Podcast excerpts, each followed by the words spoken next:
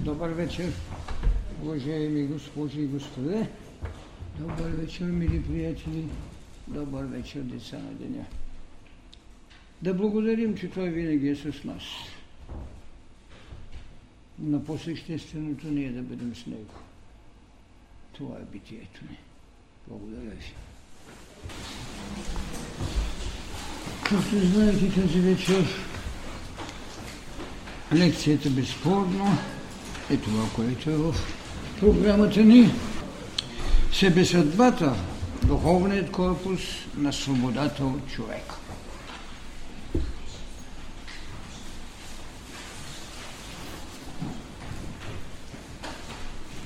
Наистина е изключително трудно е.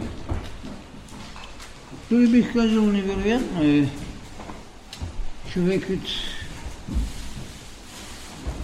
да влезе в едно себесъзнание, което може да го доведе до свобода от човека. В една от лекциите си бех казал, че какво битката за човека привърши. Направете така, че да изведете Бог от себе си. В друга бех казал, че наистина Адам е изгонен от рая, т.е. пак човекът е изгонен от рая, но Бог в Адама не е изгонен. Има нещо, което безспорно започва от това, което се нарича Рождество. Не е раждането, което всички имаме, а Рождеството, което трябва да извърви известен път, за да направи онова, което чрез Възкресението го прави едино също. Ако само тази линия пуснем и ние ще видим възможно ли е наистина да направим и така, че да имаме свобода от човека, но в кой и с какви възможности е дарен човекът, за да направи това. Това е себе съдба. В предпоследните лекции, миналата школа, вие знаете, че поставих въпроса свобода от съдба, от пътя на вашата, разбира се, еволюция. Възможно ли, кога и как,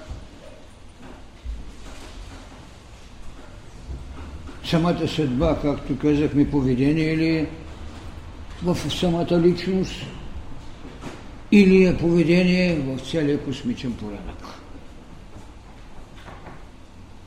Ако приемем, че тя е в целия космичен порядък, което е безспорно, ние тогава лесно бихме могли да кажем наистина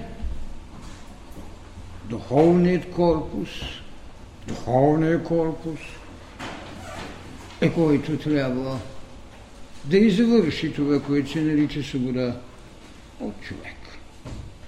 Когато говоря, че битката за човека привърши, това не значи, че наистина, така както гледаме човекът, hominis lupus така както гледаме човекът сапиенс, така както гледаме човекът Фабера, свършили ли се своето осъществяване? Но ние можем ли да отричеме вложената тайна? Боголикост и боговластност. Да сътворите цялата една природа, затова казваме, че той не е, че съдбата не е едно поведение на личността, а тя е и поведение на целия космос. Да сътворите едно същество от цялата космична плът, нашата планетна плът, а след това да му дадете това, което се нарича дихание, да го възправите в идеята за боговластност, колко ясно са били очертани двете линии – боголикост и боговластност. Следователно, докато осъществими една плът в целостта на боголикост, ние водиме битка за човека. Защото така е казано, да сътворим човека, да го сътворим от цялата плът, от тези милиони богчета, които има в него. Но тайната е другади. Тайната не е само в идеята да го направиш боголик. И в това сътрудничество на боголикостта участват и други. Тоест, участва това, което се нарича космичната даденост. Но в идеята на боговластност, т.е. идеята на Твореца, там имаме само едно което е толкова единично, колкото е цялостно универсално. Идеята на самия Творец. Разбира се, навикът на религиите е да легитимира личността в творчеството на своя отец, но безспорно голямата тайна не е в събрана в това, което ние наричаме Бог Отец или това, което други наричат Саваота, не, то е безспорно в това, което в философията наричат абсолюта, в древния изток го наричат нищото, от което е всичко. Следователно, във всяко нищо стои всичко и във всяко всичко стои някакво нищо, което е всичката цялост. Тогава кое е това, което може да изведе, да доведе човекът до голямата идея, че битката свърши, дайте да изведем Бог у нас, когато ни изгониха. Не можаха да го изгонят, защото е вътре чрез това, което наричаме дихание. В културата на науките има една доктрина, много странна доктрина, която почти така се отбягва в нейната цялост, това е така наречената наука и доктрина телеология. Телеология, не теология, не тем подобните. Телеология. Като от тело се разбира крайност или цел.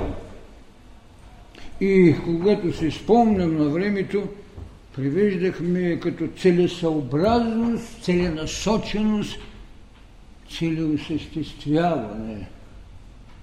Целеосъществяване. Кое е оно у нас, което може в услугата на своето развитие да остане недосегнато в предназначението, ето ви хубавата дума, която родихме, в предназначението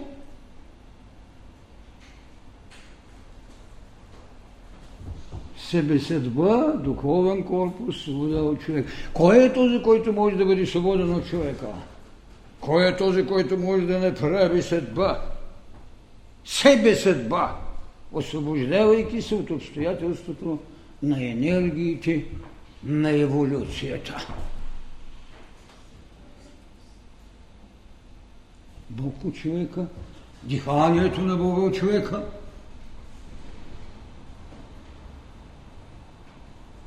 Той, за който така хубаво можахме в учението път на мъдростта да кажем, човекът Бог в развитие.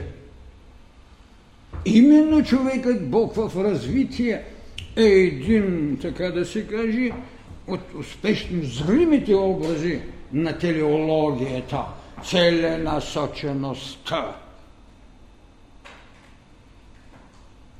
И наистина битката за човека свърши в кого? Разбира се, в този, който е могъл да извика изгонения човек да се прости и да даде место на това, което казваме, човекът Бог в развитие. Но в състояние ли е човекът Бог в развитие да каже това? Аз правя себе съдба. Не още. Но, но и когато започва пулсите на съдбата да употребява своята еволюционна възможност, пак не е още човек, защото ние казваме така, да, иди долу и обработай това, от което съм ти направил. В кой момент ние можем да кажем, че Адама прави нещо друго, търси своя андрогин. Когато той търси своят андрогин като същество, той започва да прави себе съдба, но понеже търси себе си, прави съдба. Но когато идва андрогина, когато идва Ева, животът, той трябва да влезе в ритъма на еволюцията, която го прави човек. И затова лекцията ни е свобода от съдба е една от най-големите тайни, които учените път на мъдростта даде. За да можете да сложите ключето в великата вътрешна изповед, идеята за богове. Това е голямото нещо. И от тук ние можем да кажем и тогава, добре, себе съдбата, какво е свобода от себе си? Нали така казахме? Свобода от себе си, за да можем да кажем тогава, че с служението ние правим първата идея на жертвата, която е дава, хайде да наричаме тази велика образност, корпусът на свобода, т.е. духовното тяло. И тогава чак бихме разбрали дълбочината на тези, които са давали окултни знания, че ние имаме едно физическо тяло, имаме едно астрално тяло, имаме, имаме, имаме и духовно тяло, което можеше да каже на вековната еволюция една от най-големите тайни. Вие бяхте в своя физически корпус, бяхте в своя астрален корпус и въпращаха долу в преизподнята. И трябваше един мъдрец Бог да идва да, да възвежда. Аз ви казвам, има царства небесни. Разбирате ли големия път, с който е изходил човека, жизнената си пътека, има царства небесни, а още по-късно има ново небе, има и нова земя. И тогава къде? Не е ли верно, че този, както го наричам, корпус на свободата на човека, корпус на свободата, духовното ни тяло, идеята за голямата вътрешна свобода, това е, което може да ви изведе в себе съдба, като най-голямата тайна, от Рождество с главна буква до едино същия с главна буква. Може ли тогава да кажем, че наистина сме правили себе съдба? Не обстоятелствата, не еволюцията – не нейните енергии, за които съвсем ясно говорих как трябва да се освободим. Не нейните енергии. Еволюцията може да ви освободи от съдба, но не ви е освободила от развитието. А това, което като себе съдба, то е вече, което ви освобождава от еволюцията и тогава вижте как без да щеме големия конфликт, който има между двете доктрини в културата на хилядолетното човечество. Креационната теория и еволюционната теория. Взаимно се отричат, а аз ще кажа, че взаимно се допълват. Когато трябваше да водим битка за човека, ние приехме еволюционната експлуатация на духът на еволюцията, човекът Бог в развитие и когато трябва да сме направили себе съдба в идея на единосъщие, ние тогава наистина потвърждаваме това, което креационната доктрина ви да създадах ви синове Божии и създадахте мой син. Разбирате ли каква култура на пластена? Колко много ковчежита има в нашата еволюционност и колко много тайни, когато ги отворим, сътворителят е оставил там. Тогава, когато направим себе съдба, можем ли да кажем и това, което съм ви казал? Човекът, който е Бог в развитие, ще дойде до кое? Да бъде съсътворител. Кого извеждаме? Оне без когото трябва да направим служение. Извеждаме себе съдба. Освобождаваме се в служението, правим една от най-големите жертви,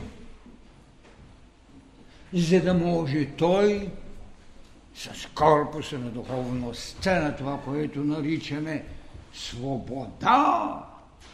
Зато и тази доктрина ще дойде след хилядилетия. Зато и съм казал, че само в свободата човекът живее Бог. Зато и в тази голяма тайна ние можем да потърсим някои от нещата. Как съм казал, какво е казала мъдростта? Вижте, мъдростта е казала, че познанието роди мистерията човек.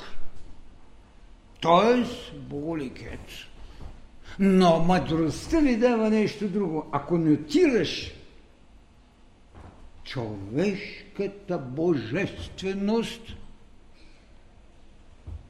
в Божията човечност,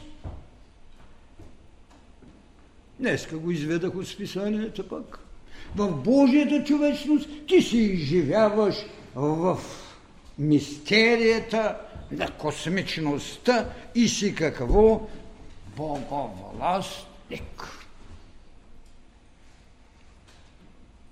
Човешката божественост в божествената човечност. И тогава имаме ли основание на един такъв тематичен разговор и на една такава лекция, която е живо предизвикателство и един чист еритизъм, ако трябва да го гледаме от е, така наречените нотирани религии, философии и тем подобните науки. Ако някой познаваше точно тази вложена, както е казваме, човешка божественост и божествена човечност. Тогава нямаме место да успорим това, което като тематичност и което като израз стои в нашата последователна знайност. Единството винаги ще бъде знак на битието. Именно това велико съчетание между човешка божественост и божествена човечност. Това е единство, то е част от битието ни. Но това е единството. А в подвига на един човек, Бог в развитие не, но един осъществен син човечески станал син Божий, лежи единосъщието, което е знакът на космичната божественост. Това е голямото. Това е безспорното. И тогава ние бихме ми казали, е, добре, може ли този същия син човечески да каже, Отче праведни, светът те не позна, но аз те познах. Разликата е в това, че познанието какво ви даваше? Даваше ви мистерията човек. А учението път на мъдростта ви дава събожествеността. Това е боговластност, не боголикост. Може би това е една от най-трудните за възприемане и все пак най-близо до вътрешната същина. Тя не е предмет на хомо сапиенса. Още по-малко и е на хомо фаберът. Тя може да бъде предмет на размисъл на хомо екце, екце хомо. Ето човека, когато прави свой син Божий. Беше идеята на синовността. Както се ми каза, ние никога не можем да стигнем до това, че битката за човека може да привърши, че еволюционната доктрина можем да я видим в съвършенството на креационната доктрина. Ето това сътворих. А той е изходил, изходил дългия път на съображението. И тук е нашата битка на неизведената същност, която много ни пречи защото ние не сме извели божествеността си, но се съображаваме в служение с ултарите за божественост, които са вън от нас. Но това е идеята на възпитанието. Това е бразедата на еволюцията. Това е светът на обстоятелствата, чрез които трябва да се стигне. За да можеш в това царство на властност, да кажеш аз клонирам. И тогава бихме разбрали наистина ли в поточната дължина на една доктрина на еволюциите може да клонирате. Колкото и повелително да е в доктрината на креация, креацията да стоят вързани. Не, можете спокойно, защото еволюцията ще ви обслужи та онзи, който е божествеността, да си създаде вътре вложеният да го изведе. Така е великото съчетание, пък те нека си бият двете доктрини, колкото си искат. Една с друга са ги възправили апологетите на разправи къвги, каквото искате. Това няма никакво значение за нас. Има значение, че вложеният чакаше чрез еволюцията да си върне себе съзнание на Бога. И тогава колко властно и верно е, че човекът е един Бог в развитие. Така, тук е формулата ми, че само човекът е свещен. Институциите са това, което преди малко ви каза, които не му позволяват да изведе онзи и за това не пречат. Но те са формулата, с която вие правите съединението, с която вие съществувате, с която вие правите мисъл, с която вие раждате идеи, с която вие правите социология, защото в края на краища, какво казах за така наречените три голями тайни, които ни предоставят нашето послание за живототворчеството. Какво казахме за лично битие? Къде можем и да го оставим като легитимация несменно в Голгота? Защото сам трябва да носите кръст.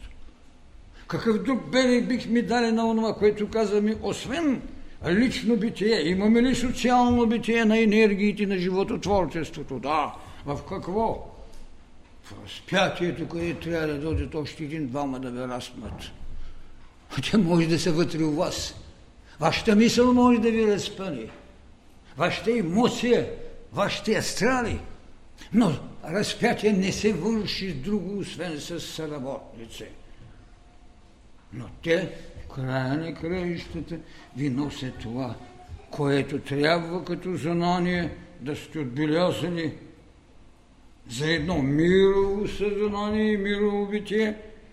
Живототворчеството има ли мирова енергия и мирово битие в образа на едно възкресение? И всичко това е написано в голямата ви книга, книгата на живот. Ето е голямата. Ето откъде трябва да тръгне човекът, за да няма това смутителност. Сам да носите кръста си. И точно когато искате да станете миров, трябва да направите служение без себе си. Сам трябва да понесете бремето, зато и той каза, моето бреме е леко. Сам. А когато трябва да отидете на социалното служение и жертвата, когато трябва да отидете на мировата, дам, тогава служение без себе си. Това са големите неща и така себе съдбата е една от най-големите идеи на едино същието. Това търсише Адам, когато потърси своята андрогенност. И тогава знаете ли колко цялостно в системата на, вър... на върнатата ви божественост да бъдете съсътворители, може да създавате Адам, който носи в себе си Ева, т.е. живот. Е голям. Адам носи живот.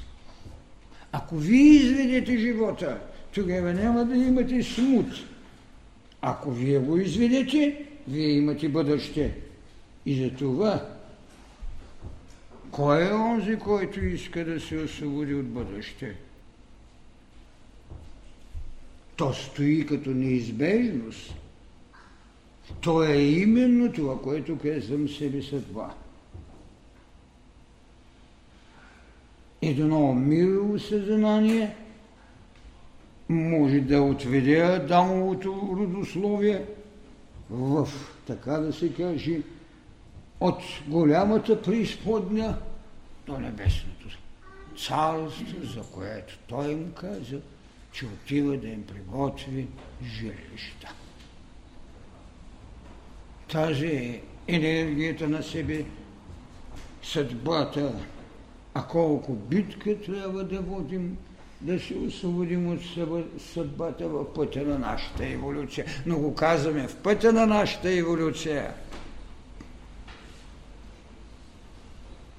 Колко много ни трябва още, за да можем, както се казва, да направим това реално свое неповторимо. Тоест екзистенцията неповторимото екзистенцията. Че е това, което ни дава основание учението път на мъдростта в лицето на другия да види събожник. Екзистенцията е, която го определя като събожник – а не онзи пътник, който може да се отбие наляво или надесно, който може да си накичи с ефтините слави. Не, екзистенцията, вътрешната същност, т.е. самото божество в неговата, така да се каже, присъственост, която след това обслужва културата на човечеството. Кое е тя, Светия Дух? Святия Дух. Той е една присъственост. Той е една част от голямата характеристика. Той е третата ипостас. Тя е, която дава информация на това, което наричаме пророчество, на това, което наричаме профети, институции, институции, които дават култури и които в никакъв случай не са свещени, защото само човекът е свещен. Защото в него стои вложената тайна себе съдба, и тук е мисълта, която казах в лекция. Правете съдба, не оставайте тя да ви прави. Разбира се, когато имате дързността да правите съдба, тогава вече това е нещо съвършено друго. Това е едно друго богатство, за което човекът работи с милиони години правете съдба. Но докато я правите, вие безспорно сте в обятията или пулсациите на еволюцията. Тогава ние бяхме казали една особена фраза в това послание на живототворчеството. А тя беше не забрава на културите, вижте какви преценки трябва да се направят. Не забрава на културите, а отговорна преценка на забравата. Не е проблемът да се затичаш и да избършиш написаното в книгите на живота ти или на черната дъска. Забрава! Ние сме нови! Не. Много ясно е. Отговорна преценка на забравата. Защото това, което искаш да забравиш и което вече ние наричаме ехо, то е минало. Та то ти е дало това, което наричаме окомер за преценка, за да изведеш културата на събожникът, да отидеш и да направиш демонстрация с преображението, за да покажеш една от най-големите тайни – събожникът. Щом той го е направил – а какво правиха те? Те спяха. Те заспаха. Не, че се заспали, а не можеха да видят. Защото това може да види духът, но не и контактьорът, не и пророкът. Не това, което демонстрира светът на очите, и гласът на отводния само, а не на свободения Бог Отец. Това е голямата разлика. Чух, видях.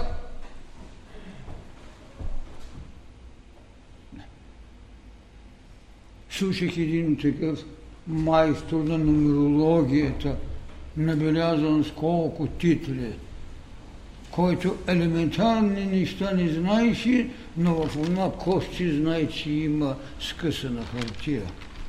И тогава, когато го питате числото 11, какво значи в нумерологията, той каза, че значи две, което наистина за един бележник е достойна наград. Иначе е позорно знание. Будността на събудения Бог, а не шепота на контактьора и не очите на човекът. За тях милиони години се е работило. Защото когато те са видяли светлина, те се отлучили от колективното съзнание, за да създадат личност, но не още Бог. Така ние сме пред една от най-големите тайни, а именно идеята за себесъдба като свобода, като една голяма идея, която ви е дала външни образи, с които човечеството по-скоро се забавлява, отколкото да ги научи. Ето ви идеята за хороскопа. Вземете идеята за хирологията. Културата се надсмива, религиите ги анатемосват. Но приемат и една звезда, която е предложавала родения Христос. Колко ирония има в това.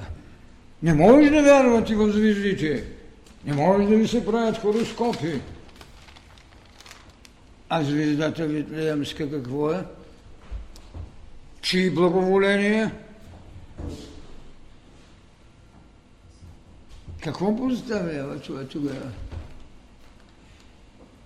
Защо не си нарисувате на леката линия, която искате да ви бъде подчертана дълбоко, да имате съдба? Да имате един ум, който или нос, една линия на сърцето, която е по-дебела от въже, когато сте егоист по същност, когато сте родени с ефтино големство. Защо не се нарисуват? Защото няма вибрациите. Няма тези хиляди богчета. Няма това съзнание. Няма тази себе съдба или ако щете съдба, която е работил в хилядилетията си и в стотиците години или десятките години, които тук на земята е дошъл.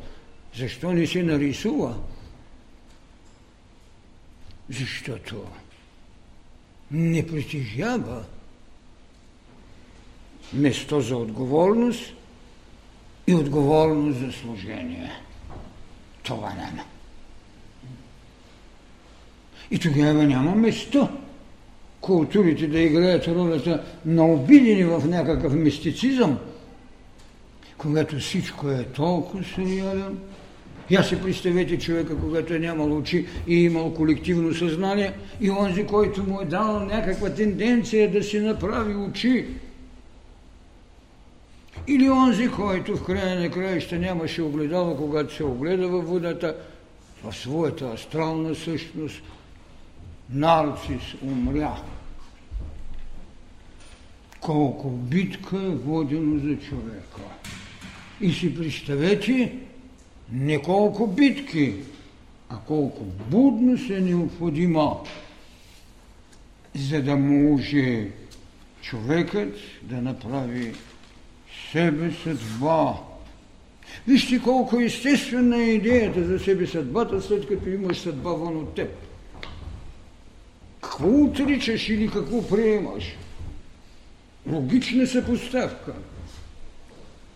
Съдба, която те определя и за която казва, че ти си подвластен, и себе съдба, с която ти, както е казано тук в Словото, си боговластен. Няма нищо неестествено в тази взаимна, отричаща се и изграждаща се същност. Човекът Бог развича. Аз и Отец сме едно. Едва ли някой може да ви даде по-ясна представа от това, което е казал той.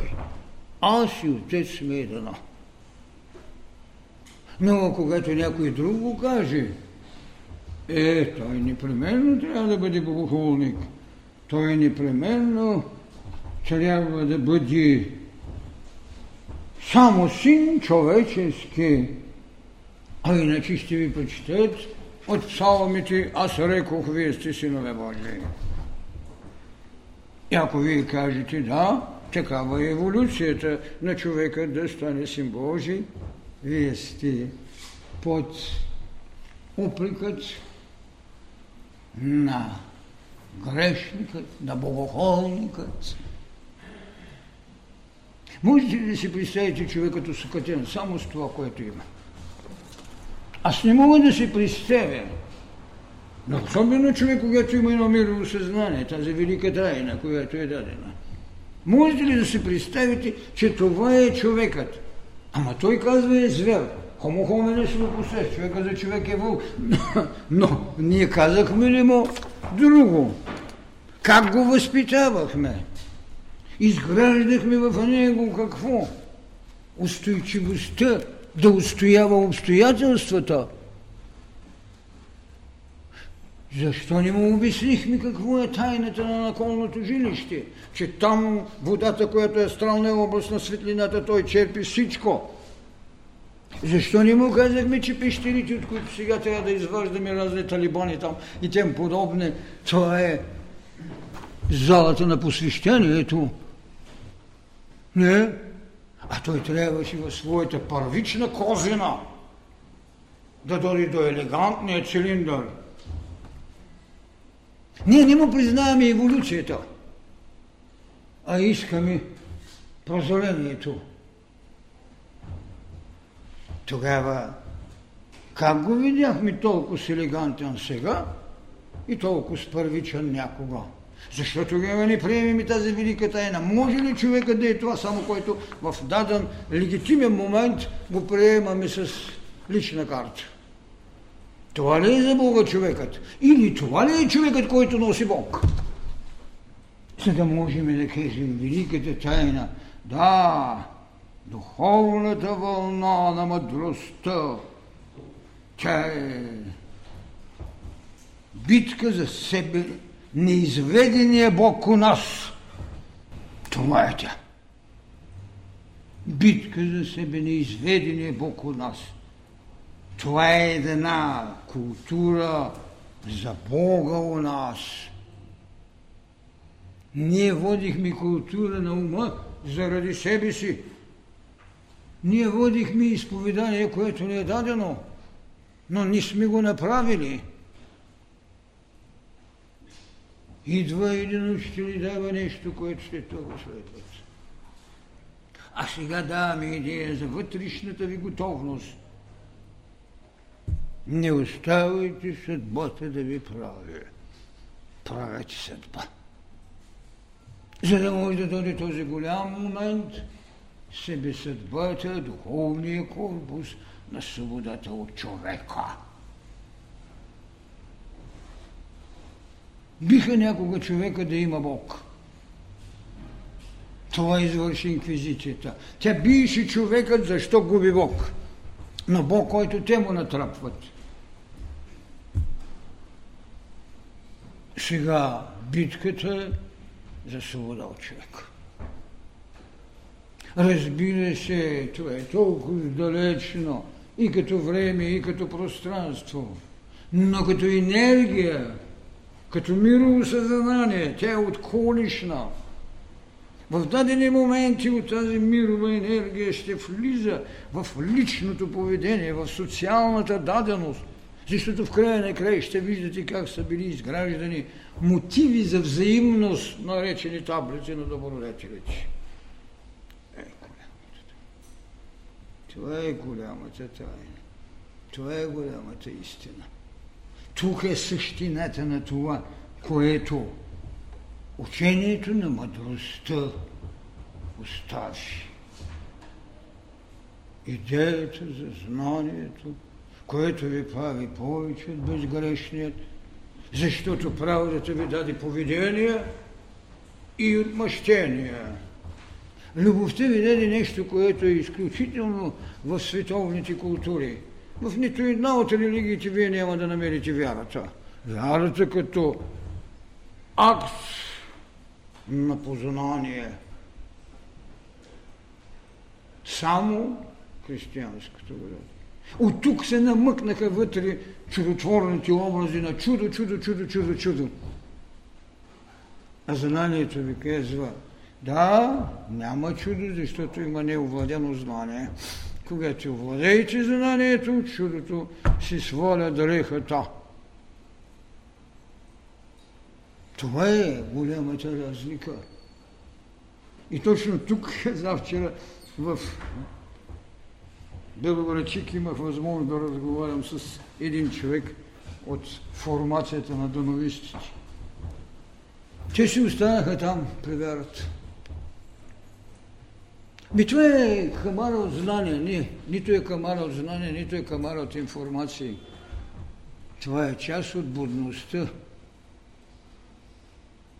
Защото първият акт на това, с което започнахме лекцията, беше дързостта на Адам да краде знание. А не вяра. И зато и ще се върне, зато и казвам тук тази мисъл, че от рождеството до единосъщието. А какво беше рождеството вече? Че роденият Христос работи в сътворения Адам. Това е голямата култура. Това е големия изход, с който човечеството влиза в третото хилядолетие – няма нужда от надписи екзит, мекзит, там техна работа.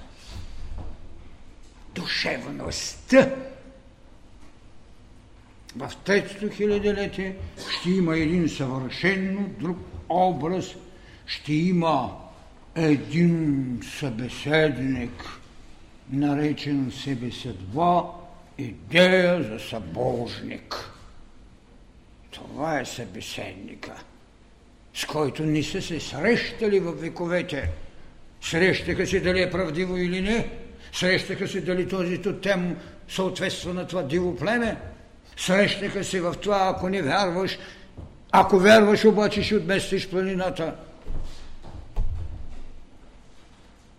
Идеята за знанието като вътрешна будност, затова и фразата ми е будният човек е един събуден Бог. Така, боговете наистина ще бъдат застрашени, защото тяхната стихия можеше да радва идеята за добродетели, но не можеше да се раздава път за прозрение и цел за предназначение. От тук голямото учение на телеологията, за която ви казах, е наистина едно от големите събития в световната култура. Независимо как я отминават вече, това не ме интересува. Ние ще говорим за това, което е създало истините или подпорите на околното жилище на духът, а не на водата. Това са големите неща, на които ние трябва наистина да кажем тогава какво е себе съдбата, е и онзи хубав израз, за който един спекулираше до така наречената омразна мазерливост. Достатъчният на себе си. Това е себе съдбата. Достатъчният на себе си. И този израз, който преди повече от 30 години съм употребил, когато човекът е достатъчен на себе си, той е непобедим. А как съм казал за живота? Само животът е непобедим. Това е голямото. Само животът е непобедим. Достатъчният на себе си. Защото той знаеш, то е ново небе, знаеш, то е нова земя. И там, наистина в това ново небе и в тази нова земя, вие ще намерите нещо, което е пълно потвърждение, ще си светите сами. Бог ще ви бъде светлина, е казано там. Защото от книгата на живота, която наричам съзнание на Бога, ще се прочете цялата същност на голямата идея. И тогава ще разберете усилията за спасение, усилията за прощение, те са били потребни, но не са екзистенцията. Това е преходността на човешкото знание и непреходното на божественото у човека. Така, свобода по този начин получаваме от това, което наричаме страдание. Няма страдание, има развитие. Това е неимоверно богатство, за което стои неизразходвано, неупотребено от човечеството. Защото много хубаво е на човечеството, така както се казва, съдбата под заслона на, на страданието, на чадъра, на заслончето там. Страдаме, имаме такава съдба. Аз много често, без ирония, казвам, защо не им купят легалничета. Но това е, това е равнището. Това е равнището. Такава е мировата култура като приложност на планетата, не извън планетата. Или пък уния ефтини слави с по 5-6 простина, които гадаят по телевизията и говорят разни неща и ни добре така охранени и тем подобните. Не мога да си представя, но факта е на лице. И пак ги казвам, да, това е наколното жилище на еволюционното човечество. Боли ми, но какво да направя? Да отиде в телевизията на оная дет си вади папото и на другата се е купила 10 златни пръстена от лъжите, които прави. Феноменът съществува, но така както го употребяват, е не само упорочен, но е унизителен. Това е истината. Така че тези лекции, която мога да кажа, че е една предплата на бъдещата ни обучителна система. Наистина много нещо трябва в нея да се направи като преценка. Много внимателно да се поднесат, когато се отива по известни места и тук, когато правите събеседванията си, защото веряваме много се страхуваме от дребните изопачавали почвам да се тревожа, когато е наказана истина в нейната чистота, може да бъде облечена в дрехата на себичните паунови пера на този или онзи. Нямате си представя какво значи да бъде човек усъкатен от усъкатено ограмотяване. Почвам да живее с тревога, за нещата, които са казани в лекциите ни, които се поднесат на човечеството, защото се срещнах този път с много, много различни, много богати срещи, но почвам наистина да живея тревожно. Защото ще ви кажа нещо, аз не се страхувам от това, което може да се отиде. Христос каза една знаменита мисъл. Отиват при него и му казват, Учителю, абе житото излезе, но много плевели има вътре. Да отидем да изкубим плевелите. А, не. не. Нека озреят. И тогава ще измъкнете житото, ще го вържите отделно, ще измъкнете плевелите и ще ги вържите отделно. Защо? Защото ведно с това, когато можеш, мъкнете плевелите, ще измъкнете и житото. Това е което нещо. Това е което ме тревожи. Не се опитвайте да намирате това, което не знаете. Защото ги намер... такива доста години слушах хора да ме поднасят знание, което е с знаменателя отдолу безкрайност, което значи слитерът е нула.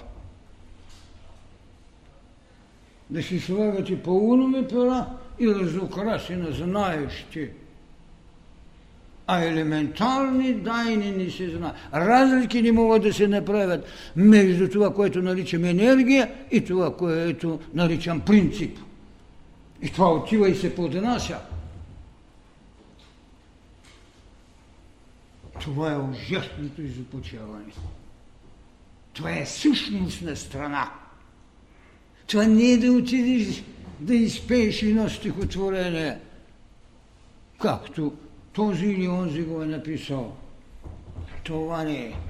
Това не е стихотворение. Това е живот и може да вкарате човека в греховност. Защото един писа, не е прищевка на господин Толев, че ученето път на мъдростта ще дойде. Защо не го прияти? Хм?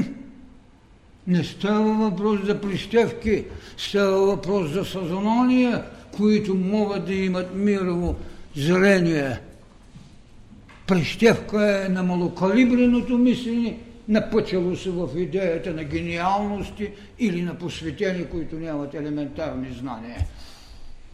Това е което ме тревожи. И зато и правя тези обиколки. Добре, благодаря ви. Моля за извинение. Ако има някакви въпроси, може да ми ги оставите. Защото така, почти един час, което е малко кражба от вашето време. Така. Казали сте, че човека трябва да стане със съдбовен със своя Творец. Така, къде е мястото на тази енергия в идеята на съсътворителя? Вижте, това, което най-цялостно изразява божествеността у нас, това не е да му търсят място дали в сърцето, където е четвъртата чакра. Не и ако щете това, което е ясновидството, което е един от така изявените процеси и е в шестия център. Макар, че мировото съзнание трябва да мине през седмия център, в който вече получават това, което Христос по същина е. Христос не е нито ясновидец, нито яснослушаш, нито чудотворец, просто си е едно мирово съзнание – когато именно кундалини спокойно мини през всички центрове и именно този седми център, в който вие зализате със своята същност, не като етерният двойник, не като астралният представител, пак да се разберем, става въпрос за събудени седемте центъра, в които вие имате едно мирово съзнание, да кажем, от елементите на освояването, когато е в чашата, или имате едно ясновидство, или имате един пети център, който ви дава яснослушане и прочее. Не, тук се касае вече за кондалини, когато е минал през всички центрови и той, който е и диханието на Отца, ви прави това, което може да се накаже с сътворител или с ти си дана себе съдба, с която ти вече определяш. Аз отивам да ви направя. Така че, така ако трябва образно да кажем, тази енергия на съсътворителят е именно кундаляне. И имаме една великолепна статия в списанието кундалини и тем подобните, където могат да се намерят така повече знания по този въпрос, защото, що ме била цяла статия, има едно предупреждение, което мога да ви направя, защото на Сергиите вие ще намерите един окултизъм, който е много смешен, по което имам така четимостта, че тези хора, които са писали за тези феномени, нямат събуден кундалини, а имат приказчиница, научена от това, кой какво казал. Така е. Затова единственият човек, който има известна по-реална представа, това е Чарлз Лед Битер, който има една книжка, която пише там това, което е чакри, прана, кундалини и прочее, прочее. Малко по-ясен е, малко по-изчистен е, малко по-верен. Другите господа имат пробудени центрови, но трябва да ви кажа, че това, което може да ви даде един четвърти център, макар и той да е универсален като поле в менталния свят, не е равно на свободата ви, или това, което може да ви даде едно ясновидство, зависи в кое поле ще влезете, никак не е равно на това, което мировото съзнание на посветението му позволява. Това, за това да кажем, дори един Буда няма тези неща. Той получава едно просветление, но остава в правдата. Той не говори за мирови съзнания. Говори за една идея да ви освободиме от жизнеността, да се освободите, за да имате нирваната. Не. И си остава в учението на правдата. Христос не говори, аз съм сигурен, че той е говорил, но това не дават. Това го няма писано в Евангелието и зато и пък може би само източното православие признава така дълбочините на неговото зрение и не само свещено писание, но и свещено предание. Това, което пък протестантската реформаторската доктрина отрече изцяло. Защото не може да говори 3 или 10 години и да излезе едно събрано е 4 Евангелия от 108 страници. Това е смешно. Така че тук местото на този, който може да кажем, че е съсътворител, този, тази духовна енергия е диханието, което се намира и ние наричаме кундалини или змия огън. Змия огън преводът е това. Змия огън. Защото тя е наистина огнена и човек, когато получава тези събуждания, може спокойно да види как от ръцете му излизат лъчи огнени по 2, 3, 5 метра, това няма никакво значение, стига да има кораж да не се страхува от такива неща. Защото разбира се, една от големите тайни за събуждането и след това вече управляването на силата, това е липса на страх. Липса на страх. Може би точно за това школите на обучение подготвят хората, но колкото и да ги подготвят, не става, както казва Зорлен Гизеликомас. Трябва друга будност, трябва други неща. Благодаря ви, лека нощ.